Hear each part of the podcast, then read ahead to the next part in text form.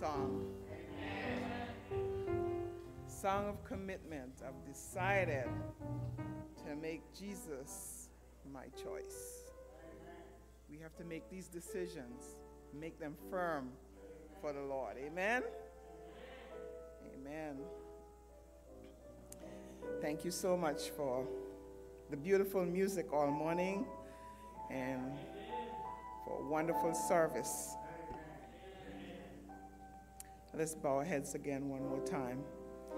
Father, I just ask that your Holy Spirit take over now. In Jesus' name, amen. Amen. My inspiration for today's message came as I was cleaning um, a bed of lilies I have in the front of my yard. And I noticed how closely the weeds resembled the lilies, so that I had to slow down and pay attention so that in trying to pull up the weeds, I did not also pull up some of those precious small little lily plants, thinking that they were weeds. And I think I, I did a few, because no matter how careful you try to be, um, you go, oops, oh, that was not a weed, that was a lily.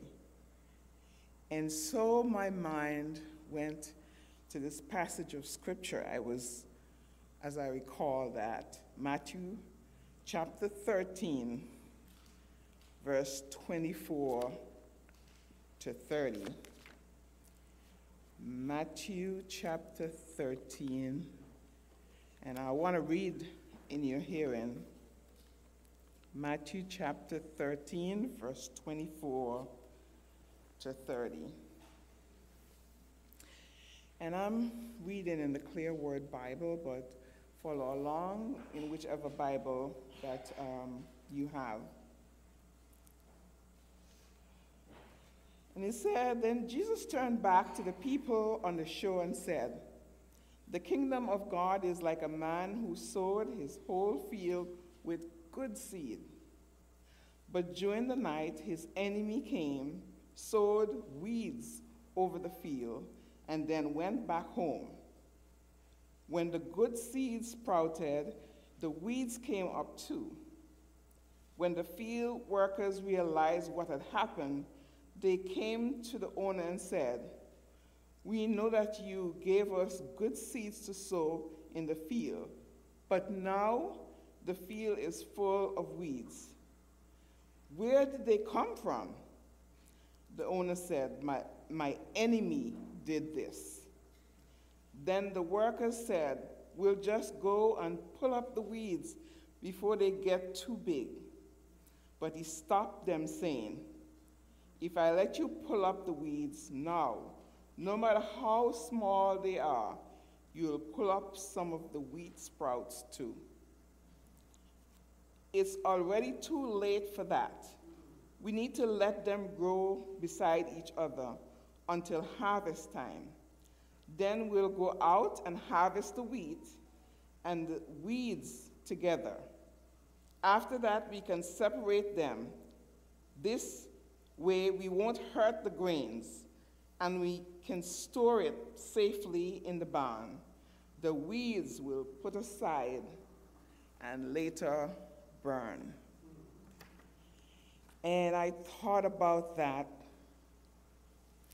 and I understood a little clearer just then the message that Jesus has in this parable about weeds and tares growing together until the harvest, and why he decided that they should grow together. You know, we think about the times we're living in and this illustration is new, as new today as it was when Jesus spoke it to his disciples. We can start from Genesis chapter 3. The first tare was sown in the heart of Adam and Eve and has permeated the hearts of mankind since then. From a world view, we can see it's in the heart of the active shooters who prey on children at school, in the classroom, or in the public places, or in churches.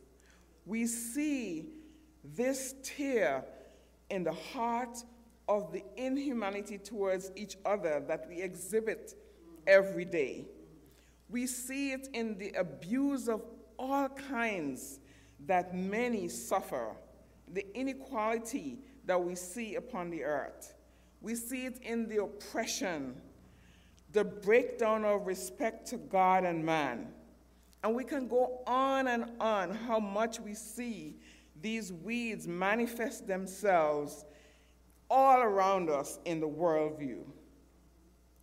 It brings us disappointment, sickness, death. It is a weed of Satan. It's the seed that was planted back then. And it has not stopped its course since then. But I am so grateful to God that He has a plan. We have hope. It's not, not all over. But you know, although all of that is true, the, this parable seemed to narrow its focus close to home. It really represents those of us who become wheat by allowing Jesus to plant the seed of righteousness in our hearts and confirm it with baptism like we witnessed last Sabbath. Wasn't that a wonderful baptism service? Yes. This is what the Bible is talking about. And but amongst those who are converted, Satan comes in and he sows tares. You know, the main goal of the enemy is to discourage the growth of the children of God and to dishonor the vineyard, the, the owner of the vineyard. That's his goal. If he can discourage our growth, if we can remain stagnant and not grow as Christian, and if the world can look at us and we are ineffective Christians who does not portray the true love of God, then that he has reached his goal. And so we are grateful that God has an antidote for the Christians that we shall overcome by the grace of God if we continue to hold on to him. The wheat and the tares will grow, but God will give us the strength to rise above all the agents of Satan. And we're so glad for that today. Don't be mistaken, the Word of God seeks to remind us that Satan has live agents here at church whose work it is to distract the children of God and get us discouraged from the path of Christ Satan has experienced the gift of eternal life, and he doesn't want us to experience it. He knows what it is to be in heaven, to be with the Father, and now he's forever banned from there. And so his job right now is to try his ever best to keep us from that experience that God wants us to have and to make us ineffective in our Christian walk.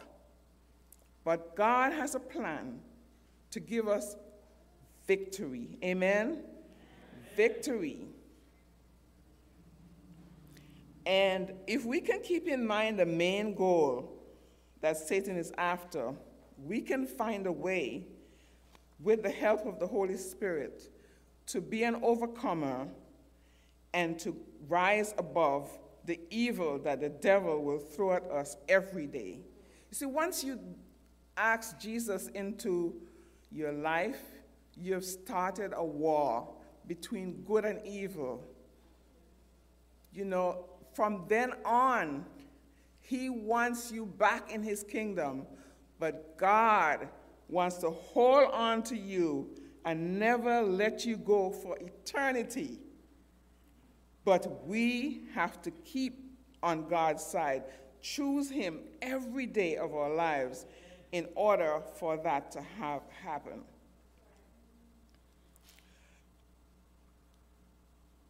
But God has a way of escape for us.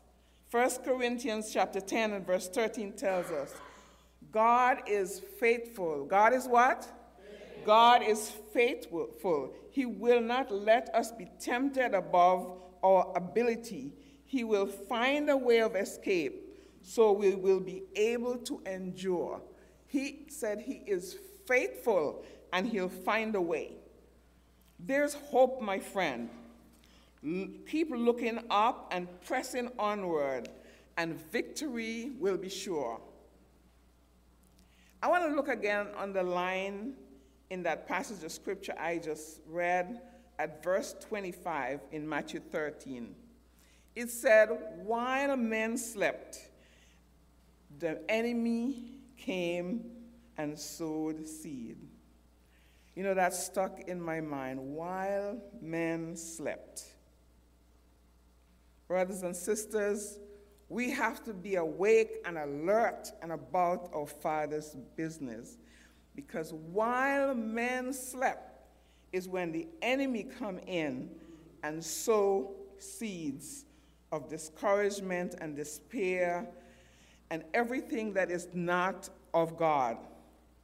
1 Peter 5, verse 8 to 10 tells us to, to be alert at all times because the enemy is seeking ways to devour us.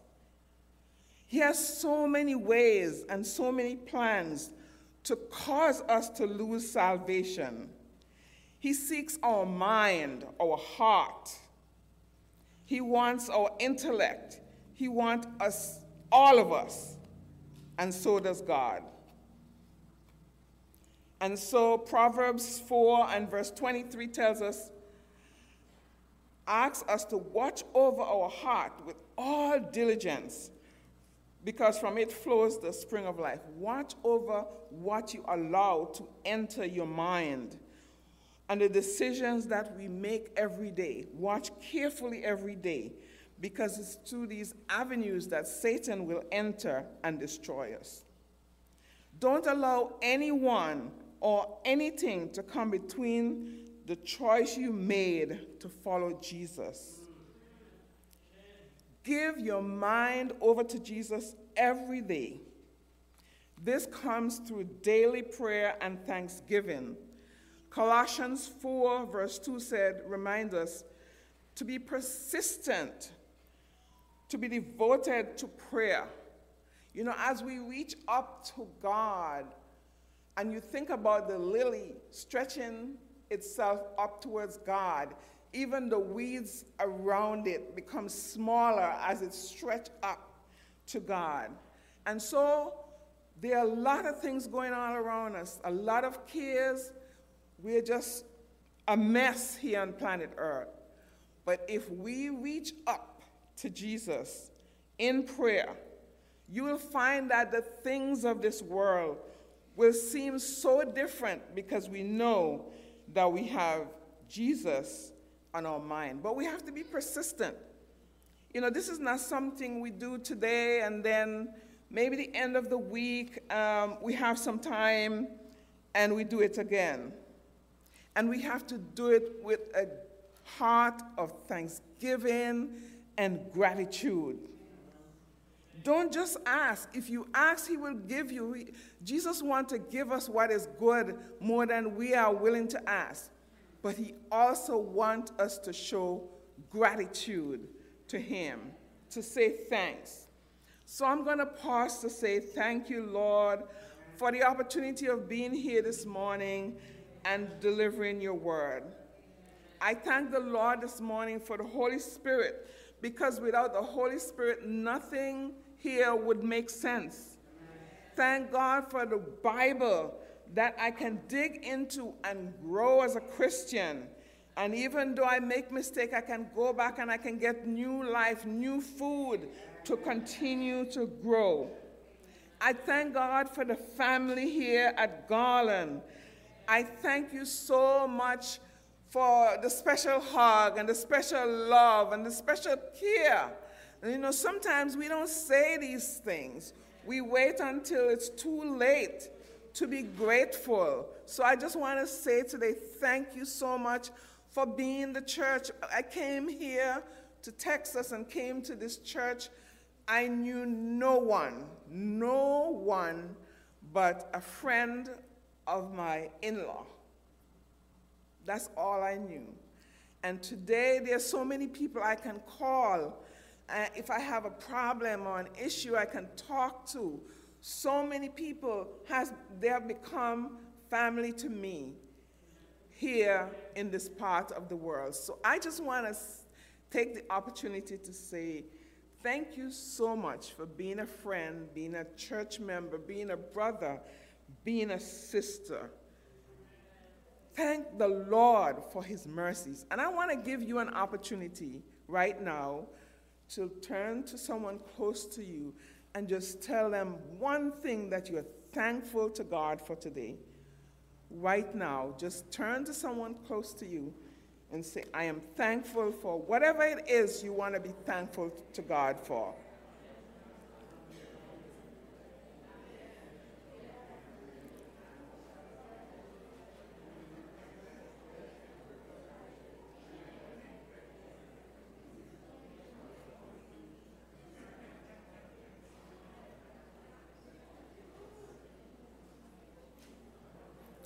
You know, it's in prayer and thanksgiving that our strength is renewed and we grow stronger in Jesus. The devil is unable to choke out a praying and praising Christian. He's unable to choke a praying and praising Christian.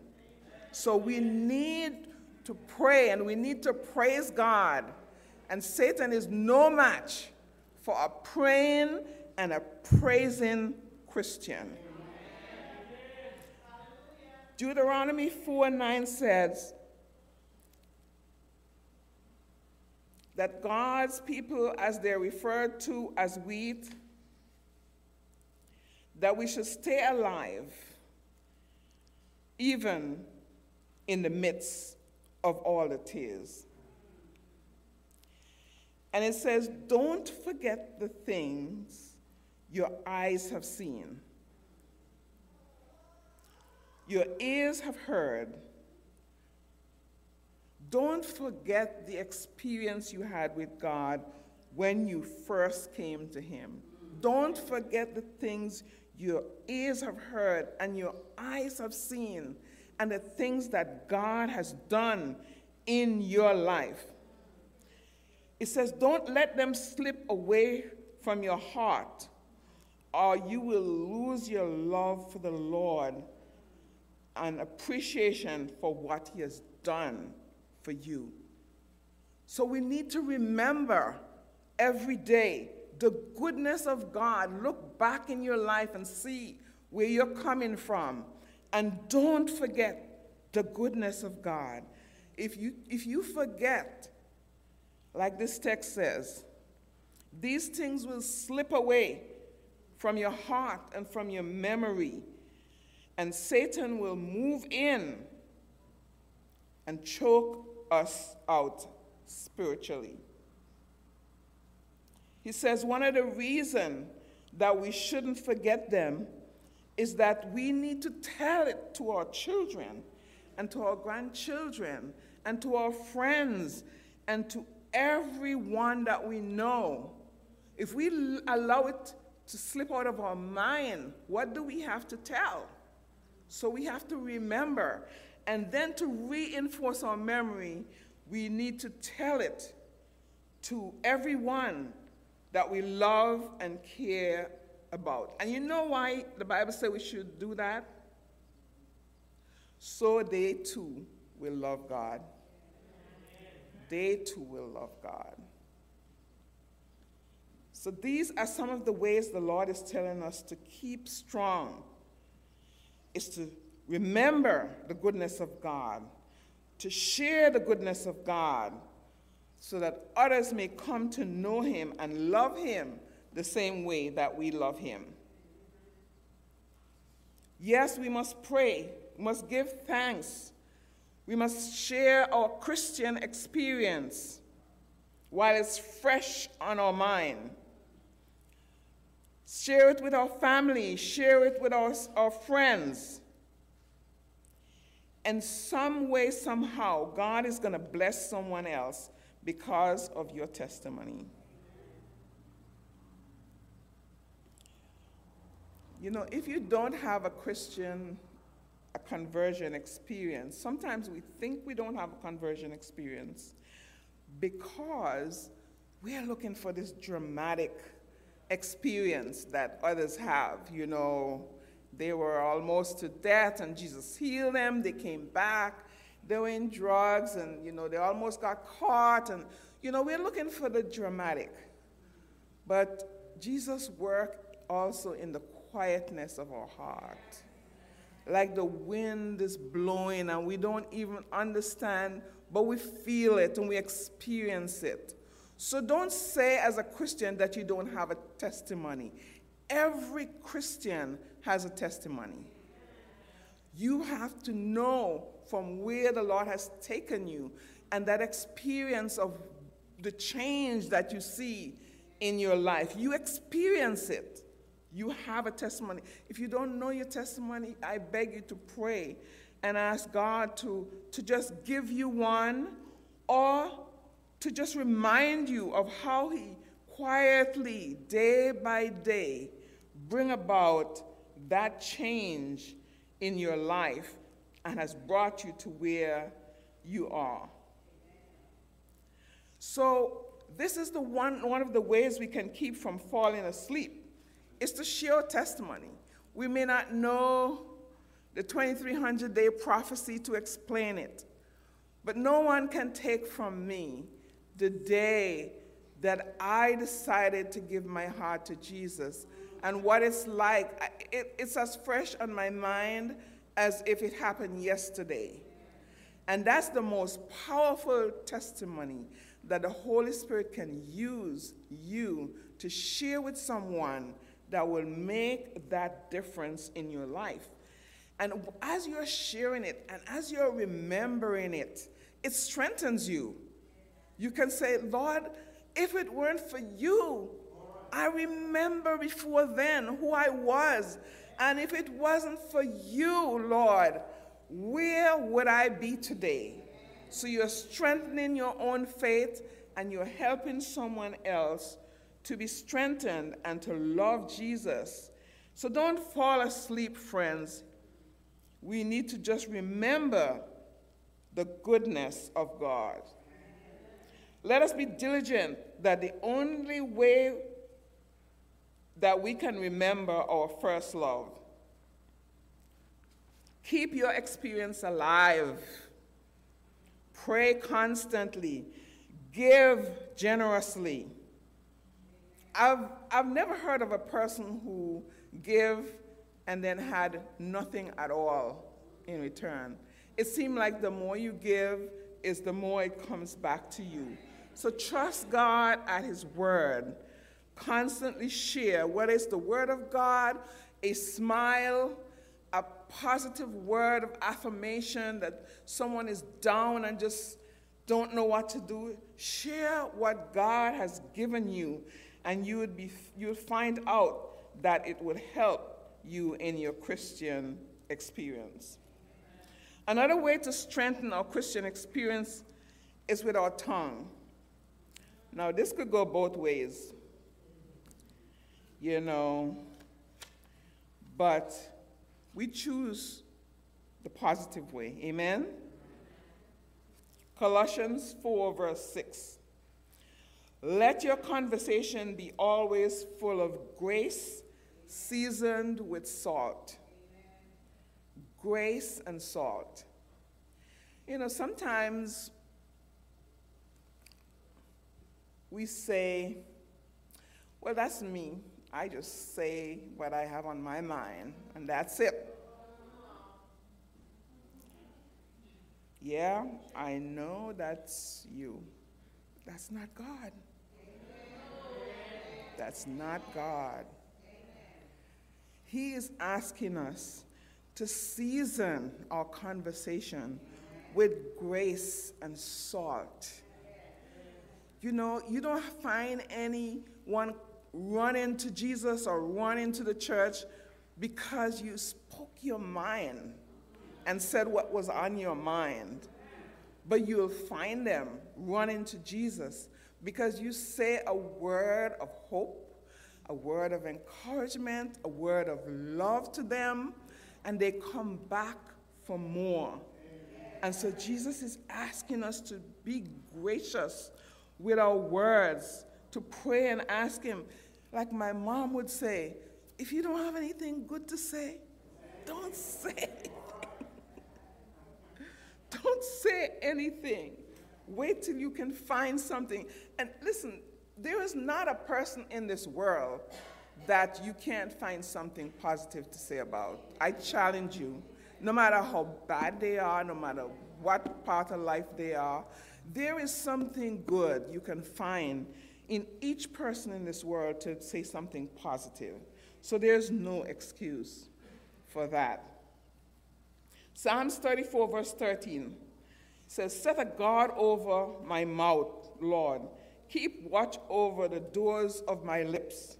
So before the words come out, maybe we should ask ourselves will that glorify God?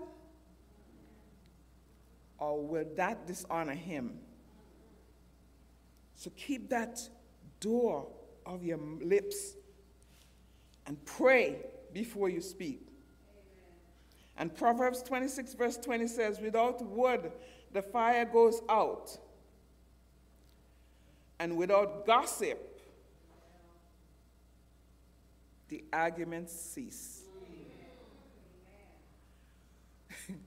you know, sometimes we think we're doing each other good. We hear someone say something negative about my friend, Sister Sandra, and I think that I'm doing her good. Sandra, you know, you know what Brother Stewart said?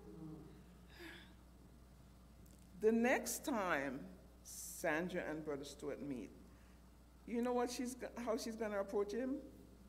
Hi, Brother Stewart. There's a distance already because I've already set it up for a negative experience. But if you hear him say something negative, and instead you say, you know, that may be true, but I tell you, I know this good thing about her.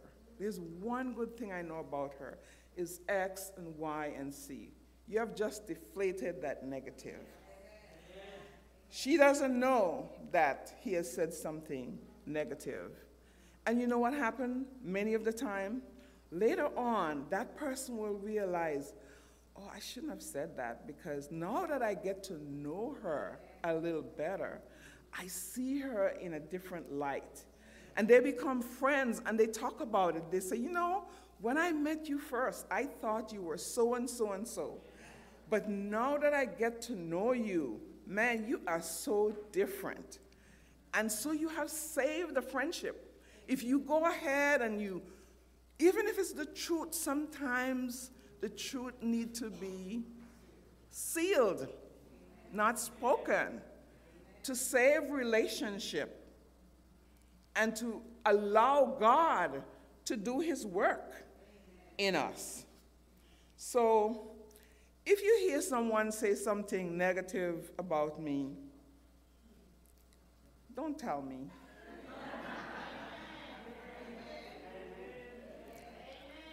I, I don't want to hear it, you know?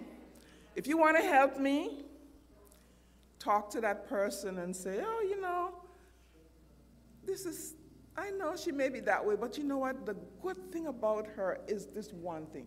Find one good thing and then, if you want to go a little further, you, you can just encourage them to be more positive, to see something positive in each other. Well, how is that going to help me? Now I'm going to be scared of this one. I don't want to have anything to do with this one because this one said this. Let it be. Let God do his work. And in his own time, if he's going to bring those people around, he will. If he doesn't, it's okay. But I want to be able to go up to that person and say, Good morning, and how are you? And with no boundaries, with nothing, because I know nothing. Now, if they're planning to a plot for my life, tell me. but other than that, I don't want to know. I don't want to know. And these are some of the ways we can get rid of gossip amongst us and all the negativity. People will stop telling you things because they know that you don't want to hear it. It's not a concern of you always saying positive things about someone else. And so they'll say, you know, that Sister Merrill, she always lifting her hands and praising, so leave her alone. Just don't tell her, because that's not going to help. Give the Holy Spirit a chance to work on their hearts. Don't do the work of God for Him, He can handle it. Psalms 39, verse 1. Let us guard our ways so that we may not sin with our tongue. Before we speak, we need to ask ourselves Will these words glorify my Creator, or can Satan use my words as evidence of denying Christ? Yes, brethren, we are no match for the enemy we need Jesus in our lives to help us to live this life. Because we're so, some of us are so used to this in our lives that, you know, it takes prayer and daily discipline to, to avoid and to start change the habits. 1 Corinthians 10 and verse 12 says, Let him who thinks he's standing take heed, lest he fall. Because while men slept, the enemy came in and sowed seed. Don't be so confident. Daily, you still have to walk that Christian path.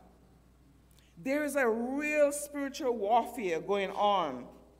It's not visible to the naked eyes. If it weren't for the Holy Spirit that navigate in our lives, we would be swallowed up choked by the many distractions of this world. So pray daily for the Holy Spirit to be with us every minute of the day. The word spoken by someone who is very close to death is very important and very significant. And one of the last conversations Jesus had with his disciples is, was about the Holy Spirit.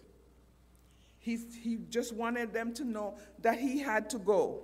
But the Holy Spirit is coming, and he would be their teacher, he would be their comforter, he would be the one who would convict hearts to know Jesus as Savior.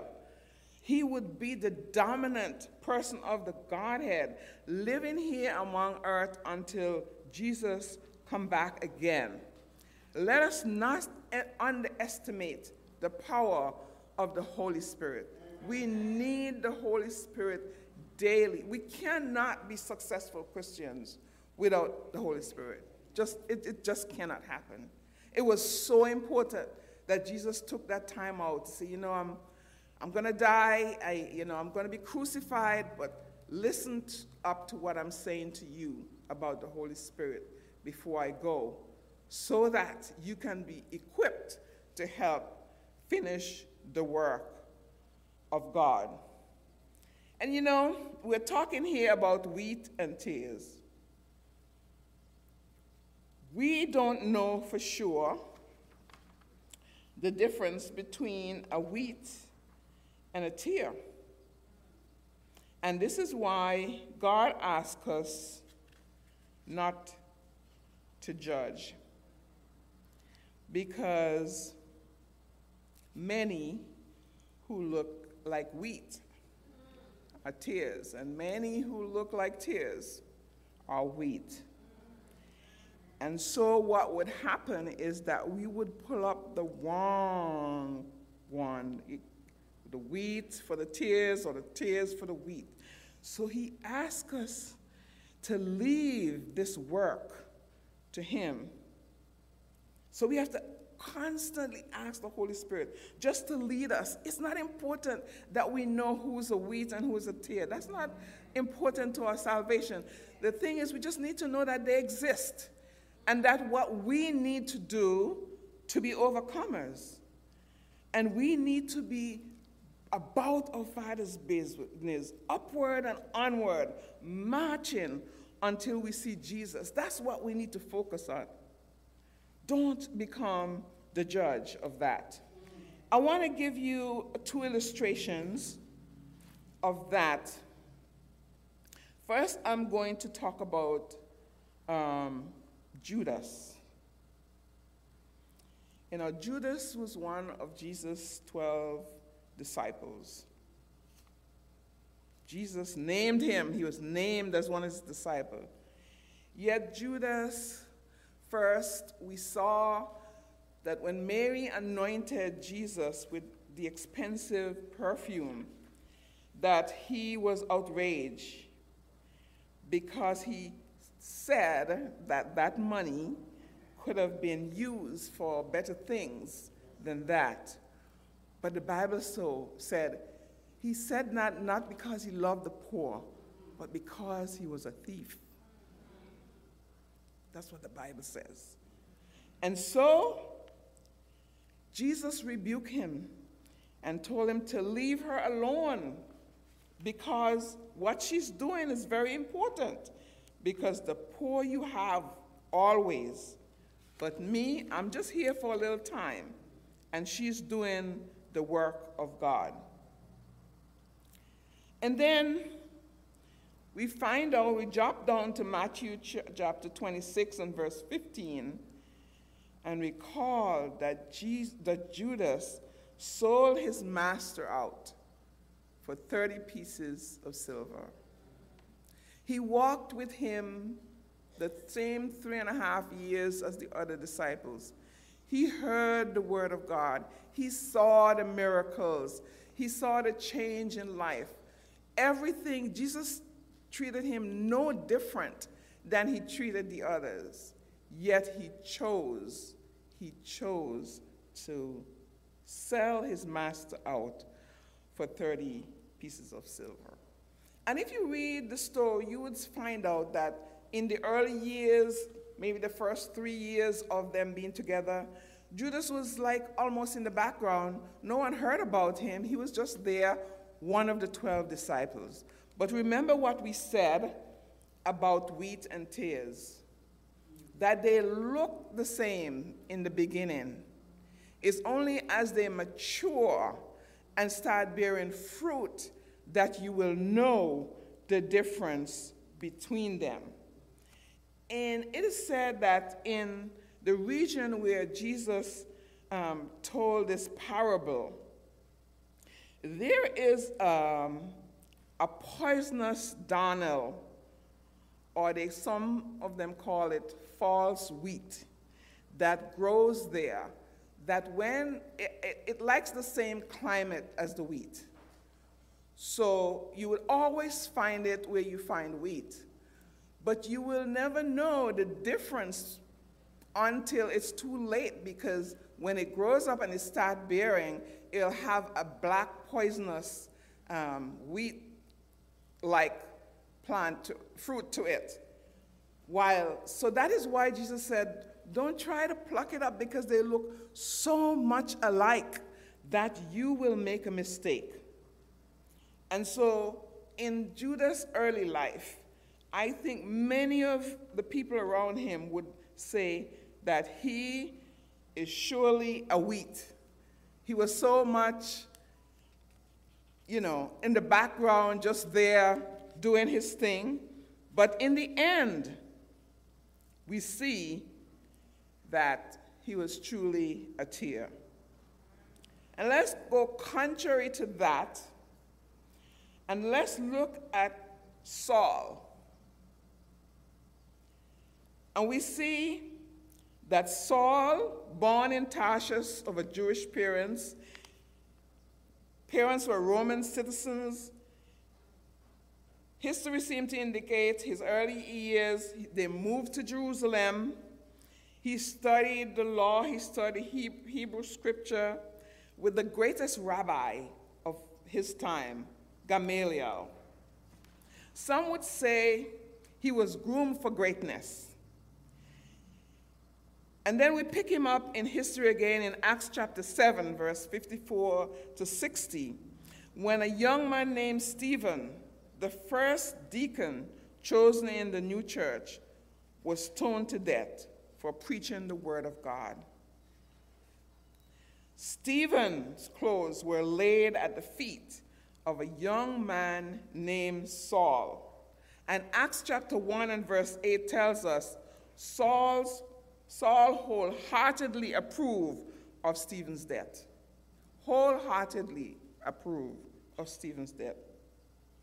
And after that, he had this relentless pursuit of Christian and persecution. When the brethren heard the name Saul, they quivered. The church was just scattered all over the place because Saul even went to the leaders and asked them for letters of permission to be able to persecute and slaughter the saints of God. He couldn't go any further. He did all he could to get rid of Christianity. But one day, Christ met him on his way to Damascus when he was going to persecute Christian, and he asked him, Why are you persecuting me? And he had that wonderful experience that we know about and became a powerful, effective servant of God. Near the end of his life, he penned these words in 2 Timothy 4, verse 7 to 9. I have fought a good fight. I have kept the faith. Henceforth, there is laid up for me a crown of righteousness. And not just for me, but for all those who love his appearing. Do you see why God asks us not to root up the weeds or the tares, to leave them going? Because to the early church, Saul looked very much like a tare, very much like a weed, very much against the will of God. But in the end, in the end, he was converted, his life was changed, and now Saul becomes Paul and was persecuted now for the sake of Christ and was glad to be numbered with those who are persecuted. And so there may be people that God is working on who seem a little rough, around the edges. Let God work on them. There are some who look like they're ready for translation.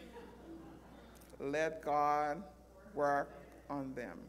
Let us allow God to do his work in the heart of the men and women among us. I've fought a good fight. I have kept the faith, confident in his salvation. What a testimony for someone who started out looking so much like a tare. Conversion makes the difference. Conversion, when you give your heart to God. So, the good news is that the harvest is almost here. Amen? the harvest is almost here. Revelation 14, verse 14 to 19, Son of God coming is coming with a sharp sickle. He's almost here. Matthew 13, verse 30 says, Let them grow together until the day of harvest. And Jesus said he's about to come, and he's the one who's going to give the reward according as his work shall be. Revelation 21, verse 1, he said, A new heaven and a new earth I have prepared for you. There'll be no more tears, no more death, no more sickness. We think about Sister Betty, you know, last Sabbath, Elder Salmon, myself, his wife, and son went to see her, and we thought we would be able to give her communion. And when we went there and we saw her, we realized that, oh, this is not what we were hoping for. And I remember her saying, I didn't know I could feel this bad. She was feeling so sick.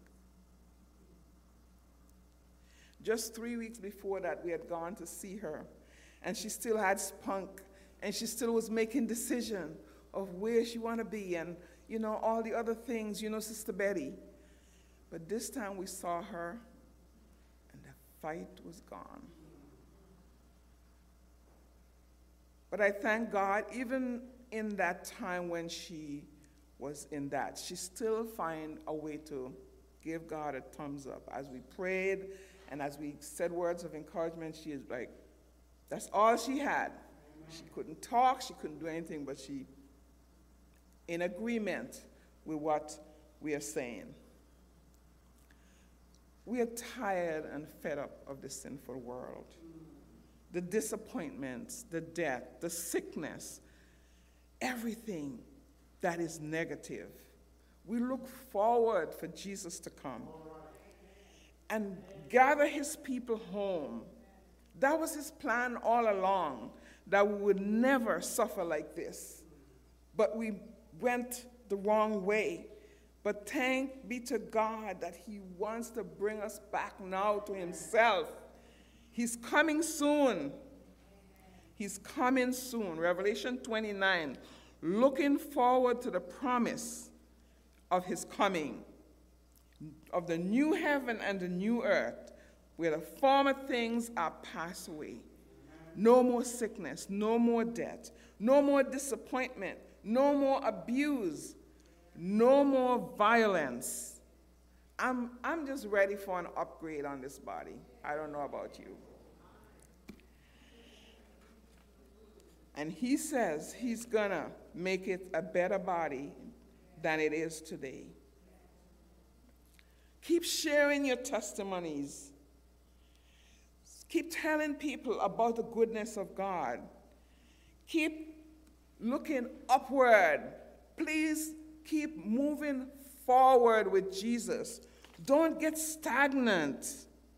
You know, you, you may be wounded, afflicted, but keep upward, keep forward, despite the enemy's slander. This is not the time to sleep, brothers and sisters. It's time to move forward and upward in Jesus' name.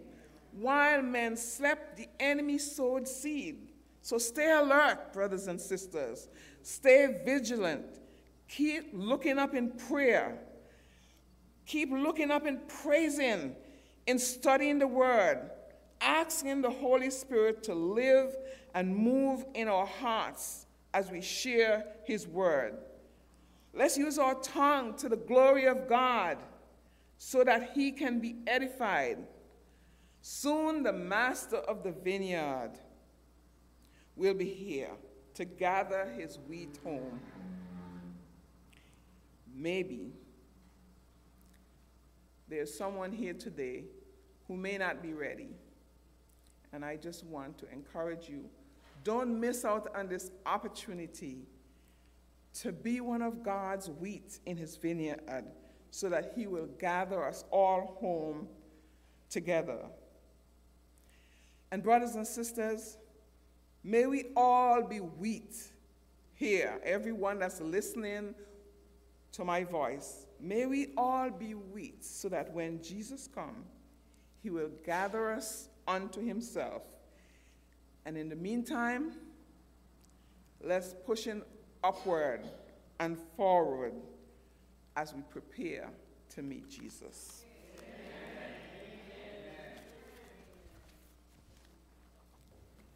Let